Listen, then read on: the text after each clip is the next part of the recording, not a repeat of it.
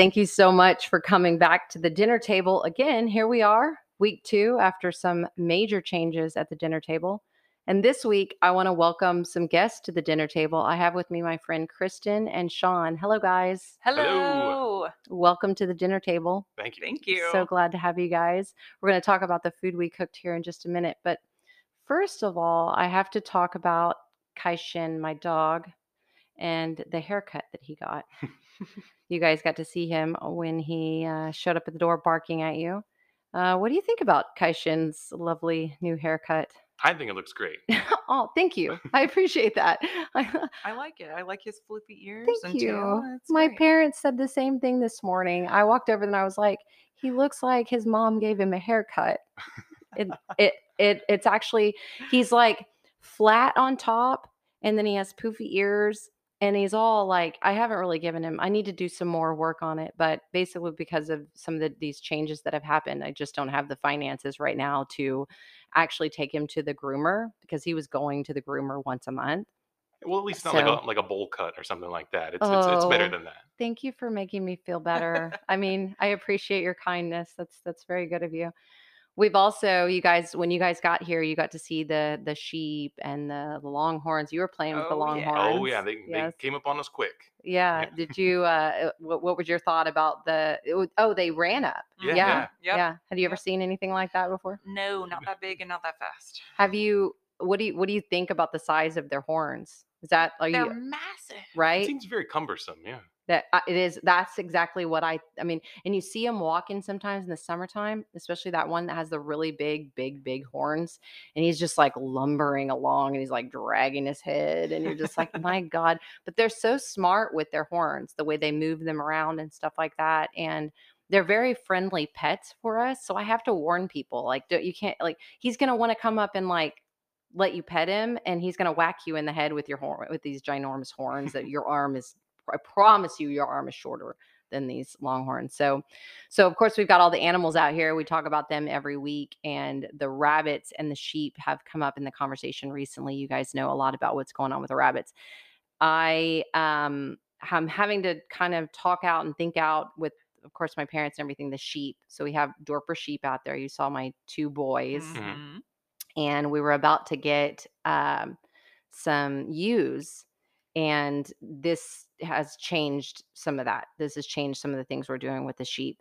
I don't know for sure. I've asked the guy that we originally partnered with to just come and get them right now so that I can like start over later on. But I'm still not 100% sure what's exactly going to happen. But you guys actually came out here to the farm last Easter for the goat roast. Yeah, we did. Yeah. And that was like the key for why we were planning to do that was the reason why we wanted to do it. Yeah. Okay. So that we can, you know, process our own and have our own like goat roasts. Yes. And I mean, if, you know, we'd be able to have meat available for other people too. But that, after I saw that last year, and I grew up raising lambs and like 4-H and anything. Do you guys have any experience with raising 4-H animals or anything like that in your life? My sister did rabbits in high school. And we just recently got rid of the last one. That's hilarious. Yeah, it took a while. I was in an ag class for some reason in high school. For some reason, yeah. Yeah, yeah. It's because you're from Texas. Yeah. Are you from Texas? It's mandatory. I was born in Maryland. I grew up in the Dallas area, so it was suburbs all the way. But we wound up with 25 chickens and out at the ag barn. So that's about all for me. Yeah, yeah. Well, I raised sheep when I was a kid in 4-H. And so I was like, yeah, let's do it. And then, you know, the goat roast happened and I was like, okay, this sounds like, and I'm really enjoying lamb. I'm enjoying lamb meat. We've got Turkey Hollow Farms, who is the people we buy meat from. I grabbed some more meat from them this week. And we're actually, again, going to talk about the lamb that we cooked tonight here in just a little bit. But so the sheep are kind of a questionable thing that's happening still. The rabbits, as you mentioned, that your sister raised rabbits. I actually do have the meat rabbits. We're going forward with that. We talked about it this morning. My dad and I talked about, you know, getting the cages that they're going to need in the fall for the bunnies to have them. And then I'll learn how to process rabbits. So I'm learning how to do a lot of things like create podcasts and do YouTube videos up to you. I'm learning how to cook. I had no idea. This wasn't the plan, you guys. This wasn't the plan. Hey man, you won't catch me lying. It's unanswered questions. Last week, when Jennifer was here at the dinner table, we spent a little bit of time talking about nutrient density, and I had brought up that the way that you test the sugar in your grapes is through a Brix meter. But I was wondering whether there was an actual like tool that you would use, because we talked about nutrient density. And so I wanted to look up for unanswered questions, the idea of how do you test for nutrient density when we're dealing with wanting to know better how to grow vegetables that are actually going to be in the nutrient density that we need. So we're not just eating a bunch of kale, we're eating kale that actually has the nutrients you need in it. Is it being grown in a farm on a place where there's enough nutrients in the soil to be able to get access to that? But how do you test that? And so I did look it up, and I came across one website for a farm. Farm is called Cedar Circle Farm and Education Center, and they were doing a special testing for nutrient density on their vegetables. This was back in September of 2020. And what they said is that the tool that they use is called a spectrometer. And that spectrometers work by sending out a beam of light to the vegetable. The light is then reflected back to the machine and analyzed. Each vegetable has its own unique signature based on the wavelengths of light that are reflected back to the spectrometer. When I brought that up to you, Sean, you actually gave us a little bit of information because you have a background in brewing beer. Well, yeah? Brewing beer, and my bachelor's degree's in biochemistry as well. So I've used the spectrophotometer before in school settings. Right. Do you have experience testing things? Have you ever tested anything before?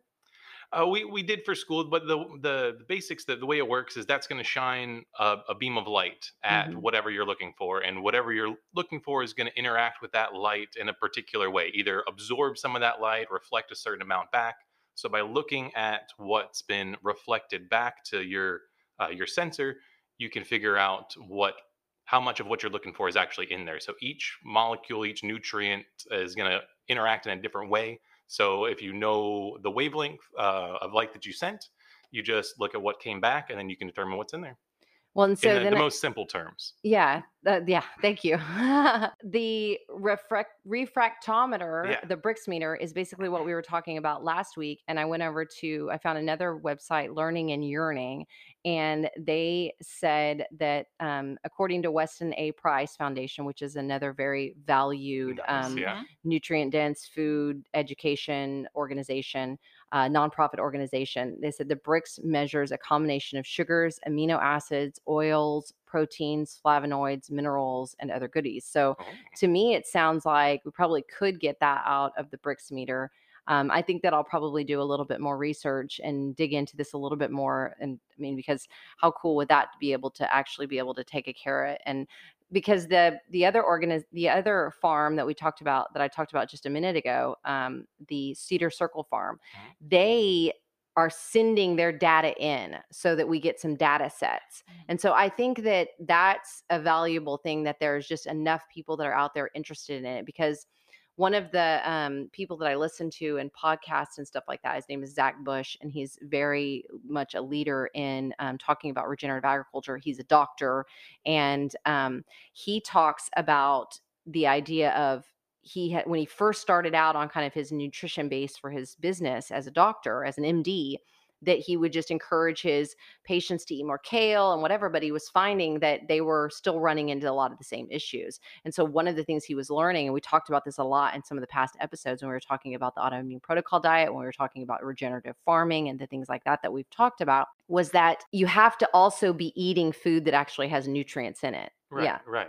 And LaDonna, that was one of the things she mentioned, was like, number one, eat real food, eat food that actually has nutrients in it, because your body, you can eat all the vegetables in the world, but if they don't have the nutrients that you're seeking, then it doesn't really, well, and I'm sure this has probably come up before, but a lot of that starts with the health of the soil. If those nutrients aren't in the soil to begin with, there's no way they're going to wind up in that vegetable. So yeah, like you said, you can eat all of these vegetables you want, but if they haven't had the right environment to grow in, they're not going to do anything for you. Well, and also the time from harvest to actually consumption. So if it's in a can, or if it's been frozen, or if it's been, cultivated in such a way to make it maintain its longevity on a shelf in some way, you're probably not going to have as much nutrient quality available to your body at the time of consumption as something that you go into the garden, pick it, and consume it immediately. Right. So that's another like huge factor in, I think, like that nutrient density is it still alive? Well, and not just, not just eating healthy or eating organic, but eating locally to make sure you're getting it as fresh as possible, not just for taste, but also for those nutrients. Yep. Yep. And that's kind of the stuff we talk about every week. So speaking of that, I want to be sure to tell everybody that I do have a lot of produce coming out of my garden right now.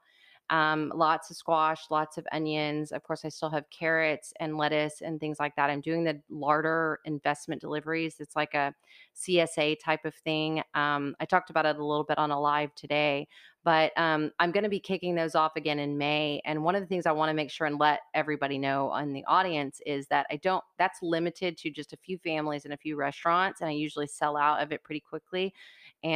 But what I would like to do is get a list of people that are interested in being on when I have extra bags of produce to deliver. If you're interested in that, please be sure to like message me or DM me or whatever, any of those ways of getting in touch with me and let me know, because I'm going to have a lot of produce and I think it's just going to continually get better.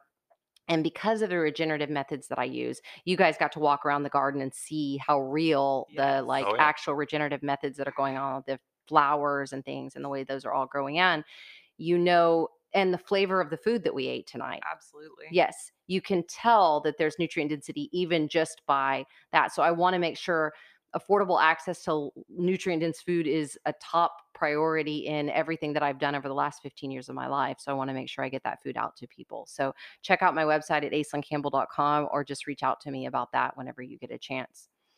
I made kale chips. And I was able to share those with you tonight. They were so good. I love making them. They're addictive, right? Yeah, I had to put the lid back on it because I kept snacking on them. They're a really, really easy recipe. My best friend had told me that she had an overabundance of kale. And she's like, what am I going to do with all this? I'm going to make some kale chips, but I have way more kale than I need. And I, with my grocery shopping became like a whole different... Did I mention this wasn't a part of the plan?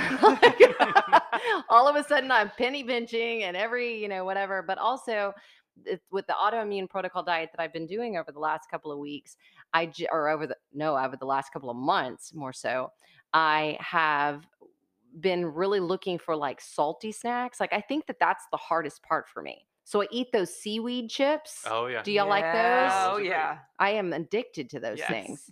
Well, what I've found is that if I've got plenty of kale, then I can make that, and that replaces the seaweed chips for a little while, for a very short amount of time, because I can eat all of those in one sitting. And less plastic.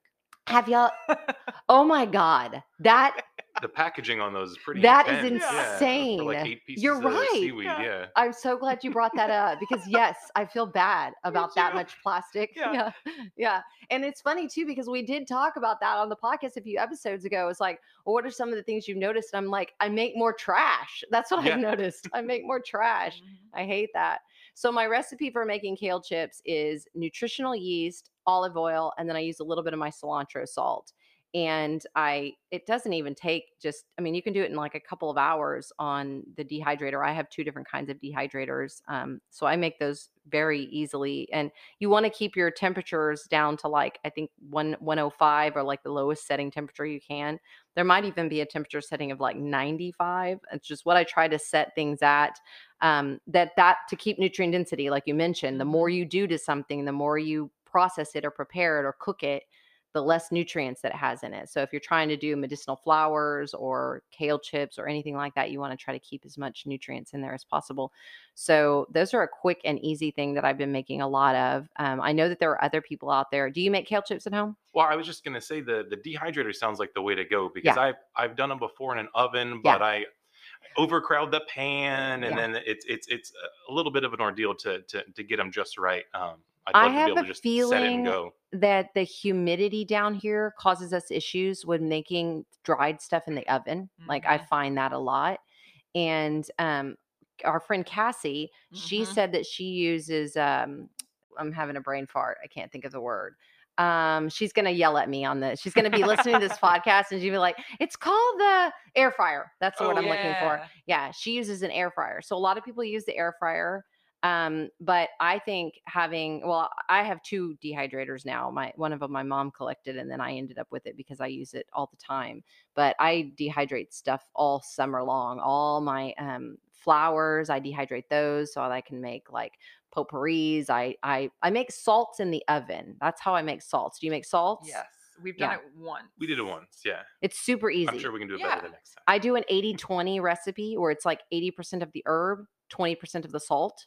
Oh. So it's really a seasoning rather than a salt, but the salt still brines it, but you're cooking it in the oven anyways. I set it to my lowest temperature, which I think my lowest temperature is 170. Mm-hmm. And then I just have to like stir it. So I make like that cilantro salt that we ate on our salad tonight. Yeah. Mm-hmm. I make that with either that or coriander. I put in garlic and, onion. And then if I'm trying to make some spicy, like I make a pizza salt where I use habaneros in it. Ooh. That's my favorite pizza salt. Although I can't eat pizza right now, and I also can't eat peppers right now. So, the salt's probably easier in the oven because it's already drier to begin with. Whereas with the air fryer, you want that air circulation or the dehydrator because with the kale and all that, it's so much moisture in there. Yeah. Well, it's a quick snack turnaround, and so I'm enjoying making that. I also made a chicken and vegetable soup the other night. So after Jennifer and I took the whole chicken in the Instant Pot, we cooked it down, right?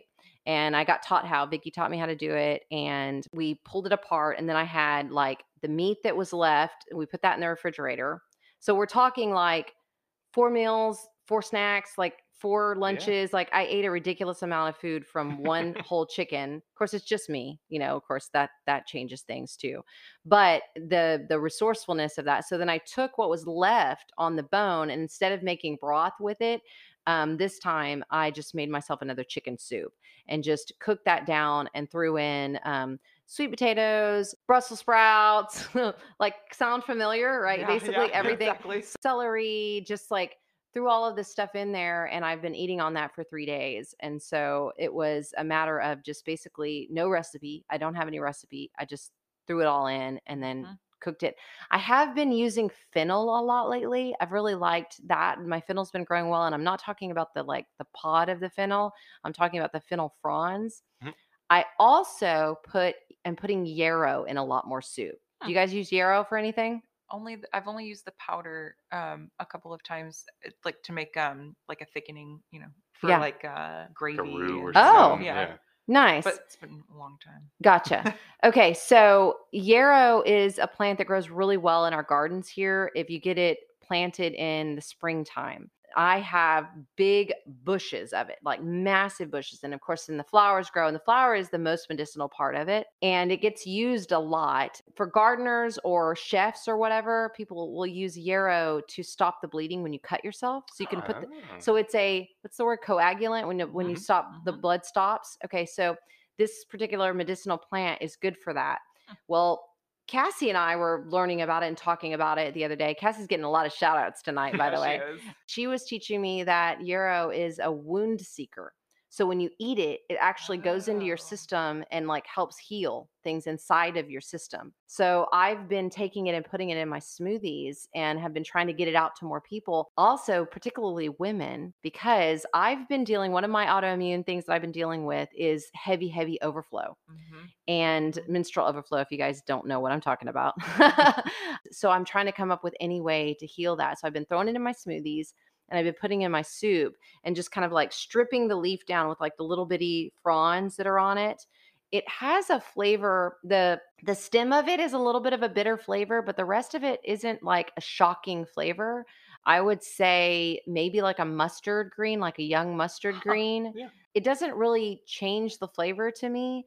I think it would be interesting because even when like Joe was making the stuff and me making it as well, neither one of us have noticing it in the flavor of things. I would love it to have some people who aren't used to eating as strictly as we are, eat some of the foods that we're trying out to see how your flavor profiles are, because mine are very different than the average person. Cause I don't eat sugar, and I eat all kinds of vegetables, and I eat all kinds of bitter things. So I know that my flavor palette pellet is going to be very different than the average like eater. Oh, yeah. I'd be curious to see a little bit more about that. Well, and going back to that's one of the, anybody who's talked to me about food in the past couple of months, I'm a big proponent of like soups and stews. I feel like they're super easy to do. Yeah.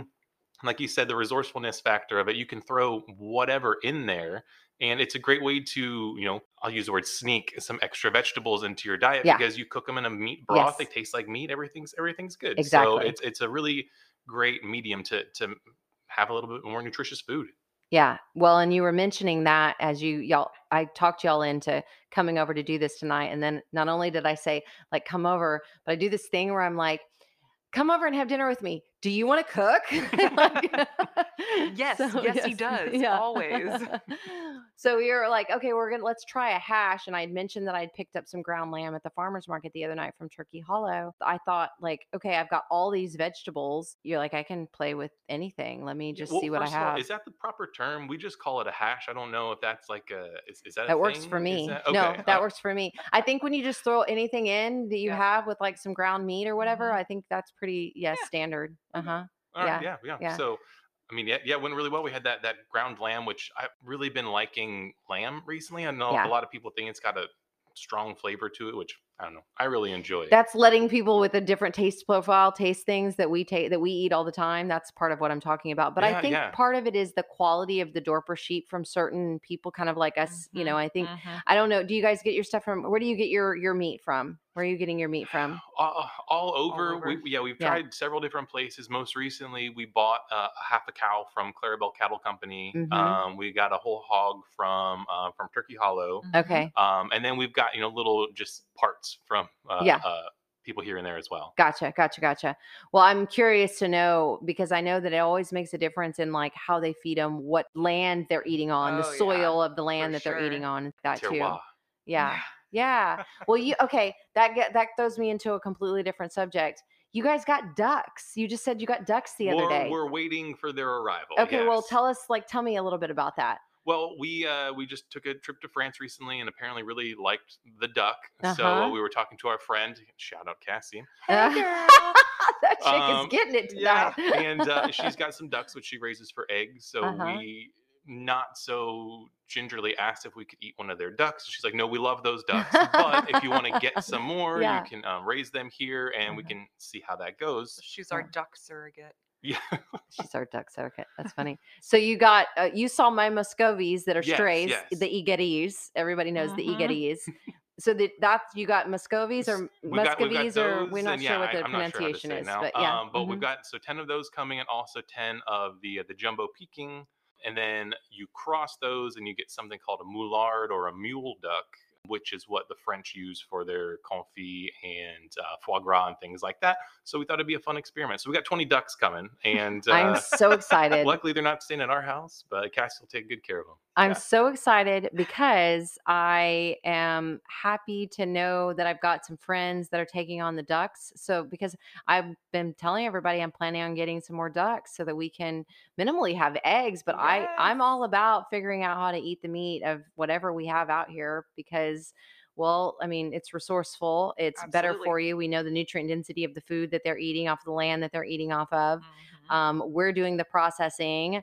And also we can make amazing food that, can you even buy that at the stores sometimes here in our area? Like, do y'all try to buy anything like that? They've got them like, you can get a whole duck, but it's they're like $30 or $40, right? They're pretty, they're not cheap. Yeah.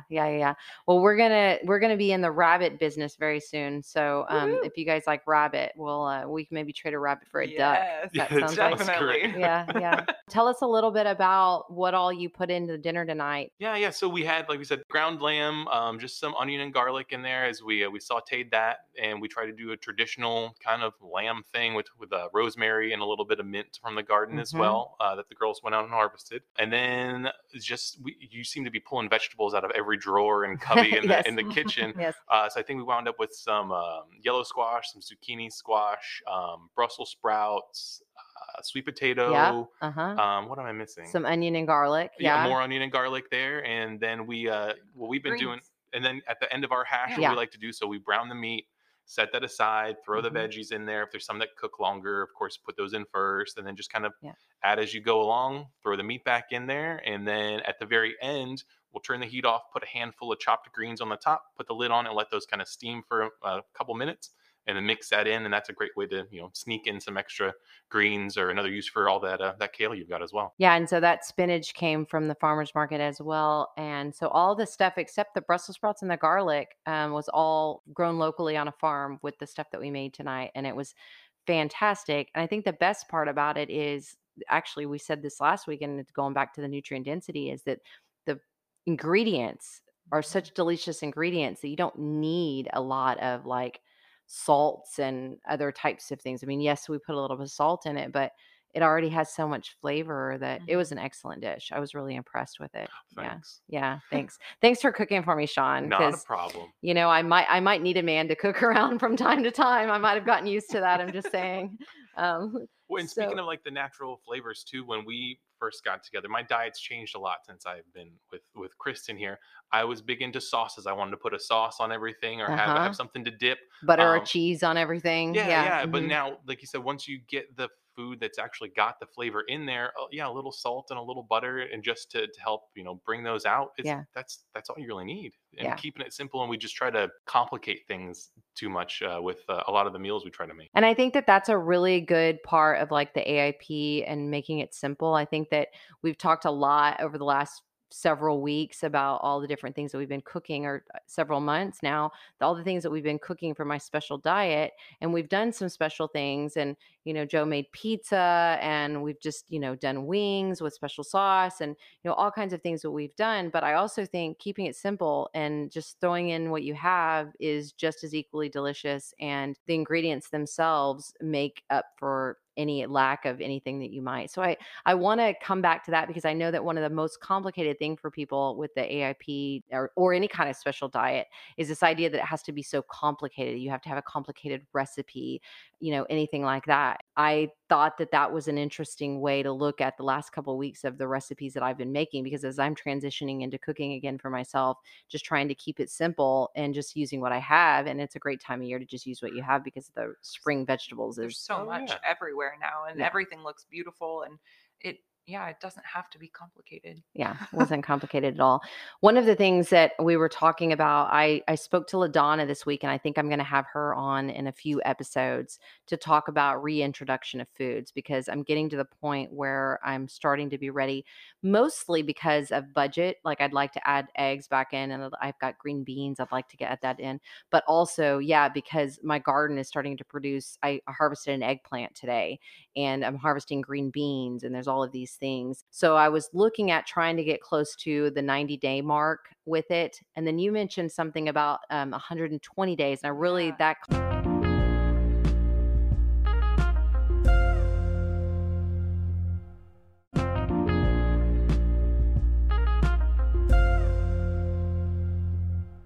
So it takes 120 days for all new red blood cells to be formed in the body.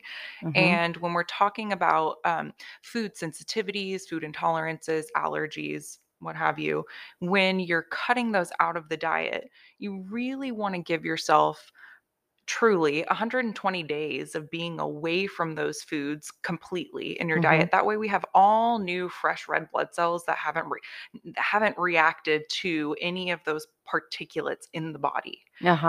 Because we do. So when you talk about reacting to the particulates, she's talking about that, where we talked about the gut barrier membrane has been broken down. Dysbiosis is causing things that are inside your gut to go into your bloodstream, and then to set off all the red flags that cause the autoimmune disorders to occur. Exactly. Right. Exactly. So once you've cut that out, when you give yourself that 120 days, now everything's, you know, calmed down, not reactive.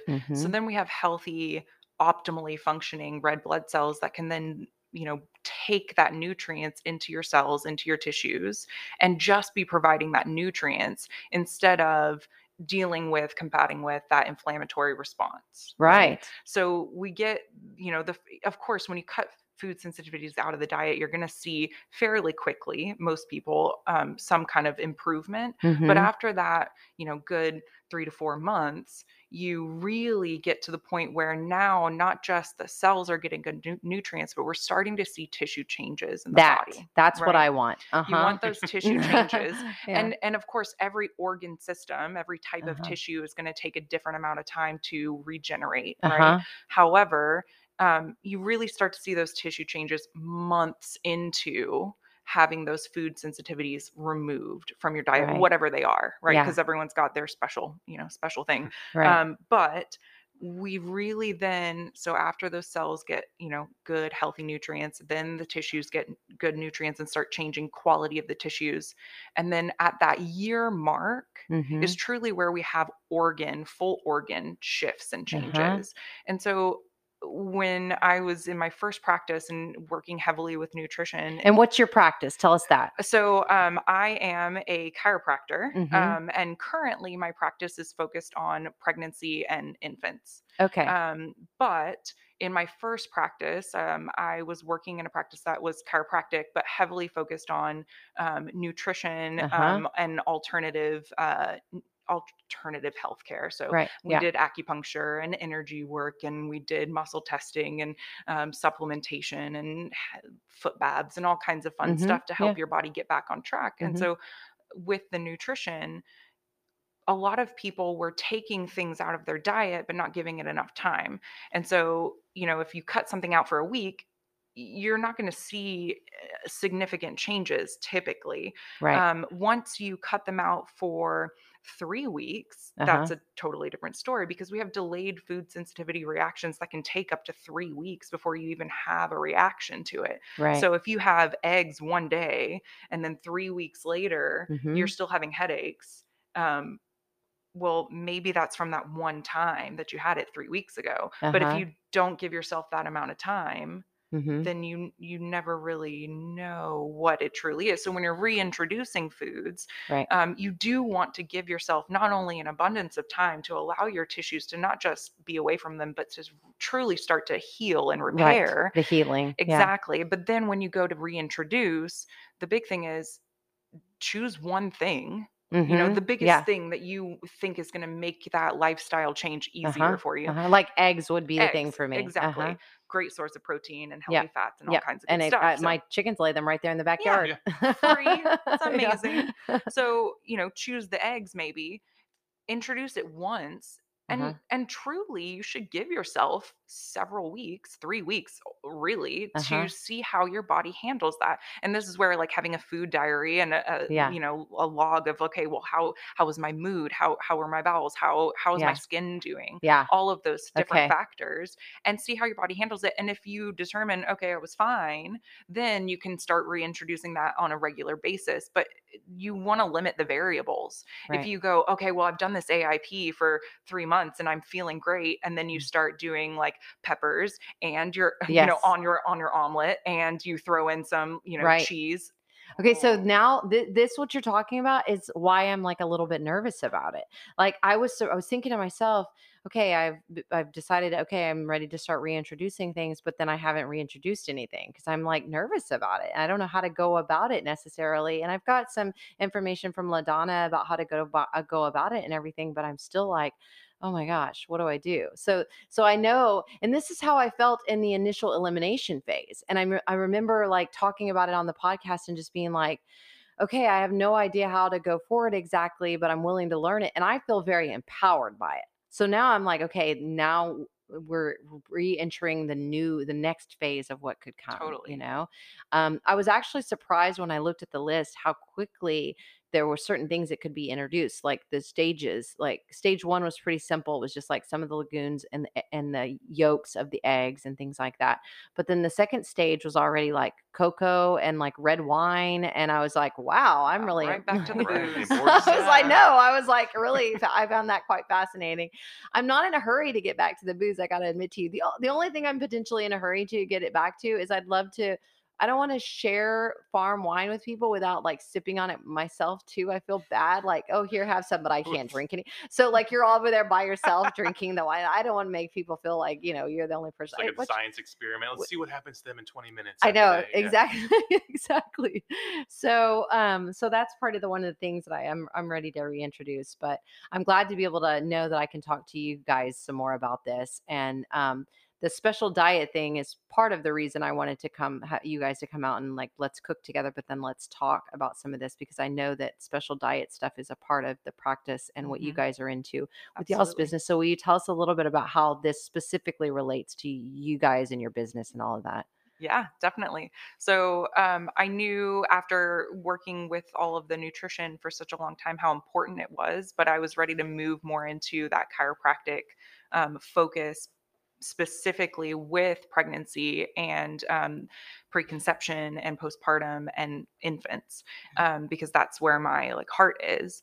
And so along with my training, working with in the perinatal field, we went through epigenetics and nutritional effects in the perinatal period. Can I stop you for a second? Yeah. And will you define epigenetics for us? Because this is such a new fun word and I'm really excited about it. And please, yes. Okay. Yes. Give us the short blip. We'll come back to it and answer questions if we have to. All right. So epigenetics is basically you have your genetic code that you inherit from your parents. And epigenetics is the effect that your environment has on having those genes express themselves or not. So just because we have genes, it's not determinant. Yeah. The stressors, both chemical, physical, emotional, and you can throw in like electrical, right? Yeah. Like any stressors on you, whether we're talking about like in utero, as a child, as an adult, throughout your life, those stressors will switch or cause your genetic code to be expressed one way or another, turning back and forth. So how stressed out your mom was when she was pregnant with you actually changed your genetic code. 100%. See, this is the part where they've made it like this, some kind of woo-woo something or another that people are talking about. I'm like, study it in epigenetics now. You can actually study it. And I'm so glad that you use that term, because we've never talked about it on the podcast before. Yeah. But it's like, it's this thing that I've been floating around talking about, but I've never like said, no, this is actual science and this is how this works. And it's not something that we just like say, we think this is happening now. No, it's heavily studied now. Absolutely. And it's been, we've known about epigenetics for decades. Yes. That's the more frustrating part, is it's not new. It's not exciting and new. This has been like since the 90s when they actually figured some stuff out with our genetics and then never really, it just didn't get into the mainstream. Right? Exactly. Yeah. Yeah. So that's really where, I went from being focused on the chiropractic aspect to understanding that I can blend those two aspects of the nutrition and the chiropractic portion together a little bit more in integrity with what I wanted to do. And so that comes in like the perinatal period of preconception work. So that's a big part of what I was trained in, was looking at not just mom, but mom and dad and how the health of their bodies, you know, how much nutrients they're taking in, how well they're reacting to stress, how well their nervous system is communicating, making sure that they are both contributing the healthiest cells possible for that conception, so that then you have an easier, healthier pregnancy and labor and birth process to have these about the morning sickness, right? Yeah. So, so a big factor with morning sickness is the health of the sperm donor. And so, so it's really interesting. So, the protocol that that we learned about with the ICPA for chiropractors that work with children in pregnancy. It's called the Schaefer Protocol. And so her protocol is specific to creating health for both parents in the preconceptive period. And this is where that 120 days comes in. Yeah. Okay. So for parents that have been trying to conceive and having issues with fertility for all kinds of various reasons, she has both parents get on this protocol, and it's super straightforward stuff. Yeah. To the point where Sean and I, when we were talking about like starting our family, we looked at the protocol, which I had learned about, and we were both like, this is too easy. And so we actually called one of my friends that has like extra training in it and went and saw her in Victoria. But the point is that of all of the families that Dr. Marcia Schaefer has worked with within that preconception period, out of the, I think she's at like 135 babies born to parents that were told that they were infertile by their medical doctors and all their specialists, right? So 135 or plus babies. There was only one mother who had any morning sickness during her pregnancy. And it was the only one whose the dad was not on protocol, right? Which is wild. So yeah, that was a really fun thing to learn about. Yeah. Well, what this gets me to, I mean, of course it does, but the thing is that like food is medicine and food can solve all of our problems and start with the food. And I've learned that on my own, repeatedly. But one of the things that I'm finding out as I'm learning more about, autoimmune disorders is I had premature labor and there was literally no explanation. No one could explain why, but I think my autoimmune stuff started probably when it started kicking off when I was 13 with a lot of, I went through a major lawnmower accident and had a lot of antibiotics and they were trying to save my life and save my leg. Right. And clean me out and get all the mud and junk and grass and everything, bacteria and all this stuff out. So they cleared my whole entire, they wiped my system. So when I was 19, I started having gastrointestinal issues. So I was already, and then my son was born when I was 20. So I was in the midst of like the worst ulcerative colitis and all kinds of stuff going on like that. And so now that I know that, I'm like, I bet that's why I had preterm labor. Dysbiosis. Actually, there's quite a bit of research on like dysbiosis. So whether we're talking about gut or whether we're talking about in the vaginal tract, that is associated with preterm labor. Yeah.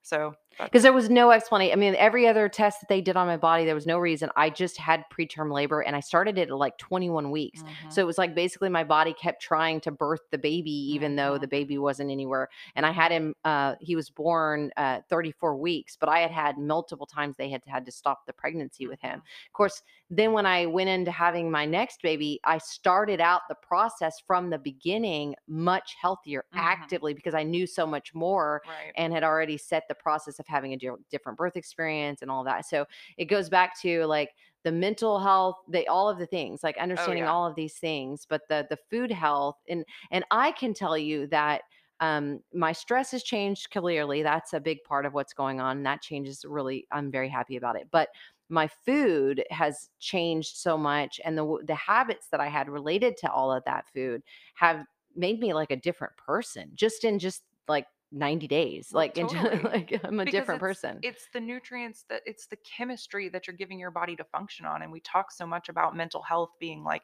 an imbalance in the brain chemistry, but that chemistry is made somewhere. It's made by your body processing the chemicals of the foods that you're consuming. And so if you're putting good nutrient dense, like good quality stuff into your body, then your gut's going to start breaking that down into what it needs. And that is going to affect how your brain is picking up. You do everything. Everything. Yeah. Okay. So Sean, you're taking this on a little bit more, the food side of this in y'all's business together. Tell us a little bit about that. Yeah. So like she said, we're primarily a chiropractic office, but I got my master's in nutrition back in December. So we are going to start offering nutrition. I don't even know what we're calling it, counseling, coaching. But my big point is that I think we all kind of know what we should eat. If you look at, a salad and a plate of chicken nuggets, like, which one's going to be better for you.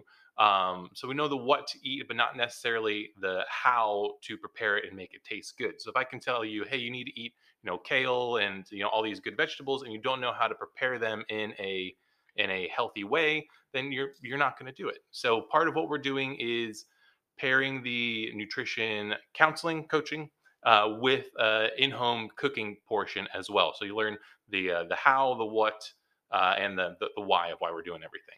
And when do you guys think that you'll like get started and move forward with some of that? Can you do some announcing of anything here on this podcast?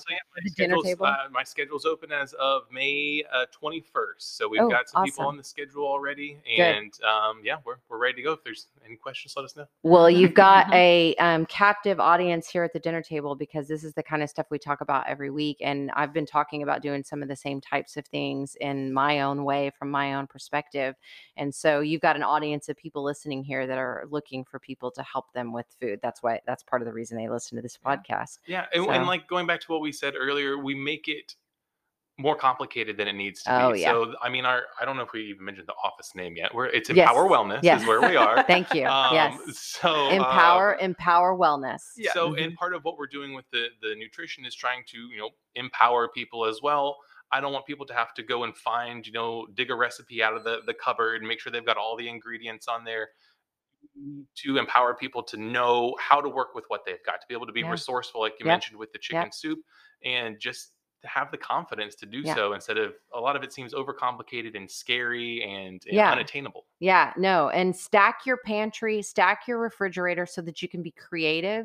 So that I taught people how to do a Google search a couple weeks ago, apparently. And it's this simple. You type in a few words for some ingredients that you have in Google, and then like a list of recipes will come up, and you can like play around with some things, and then you can take different ideas. And then it just makes you more comfortable with the idea that at this point, like tonight, and for me, the last couple of dinners that I've been making, the pasta primavera we made last week, we're not really doing anything other than pulling out what we have and just throwing it all together. But we kind of have like an idea of different ways to make things. It's you make a improvisational cooking. Yes. It's jazz. Yeah. Woo!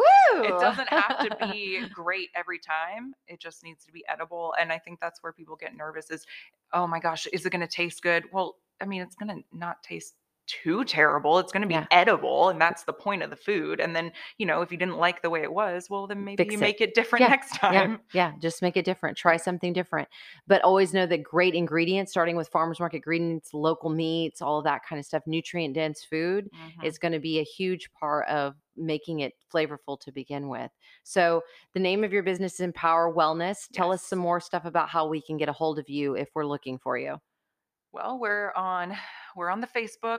We're on the Instagrams. Do you have a website? We've got a website, empowerwellnesscc.com for Corpus Christi. Email, same thing, empowerwellnesscc@gmail.com.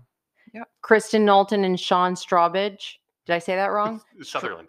I'm just making up names. Yeah, yeah. That Sean Strawbridge is the guy that does the port, by the way. Oh. Oops. Shout out. Yeah, exactly.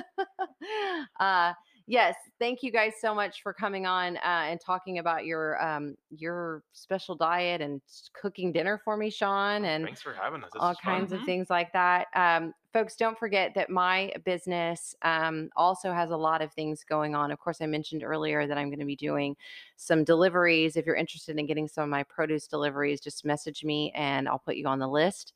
Also, I've got a lot of coaching going on with my gardening right now. I have a special that's 2 hours for $77. I'll come hold your hand while we garden. And that could be your patio garden. That could be your backyard garden. We may have to talk to you about that. Oh, yes, please. I would love to. I would love to come out and help you guys out. And also, if you're wanting to get your homestead underway and have a landscaping consultation, I spoke to somebody today about that. I'm super excited to work with anybody on that as well. And I have a class coming up on October. Why am I in October?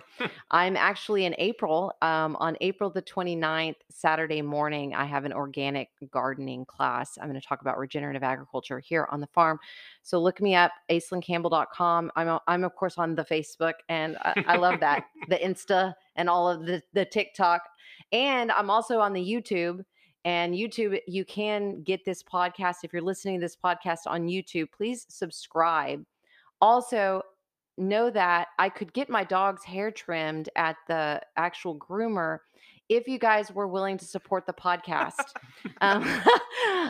there's this little thing that it's like a button you push where you just like donate a few bucks to the podcast. And that would be a huge help to everything that I'm doing out here on the farm and support Caishen's haircut. It's really by what donating. This whole thing has been about.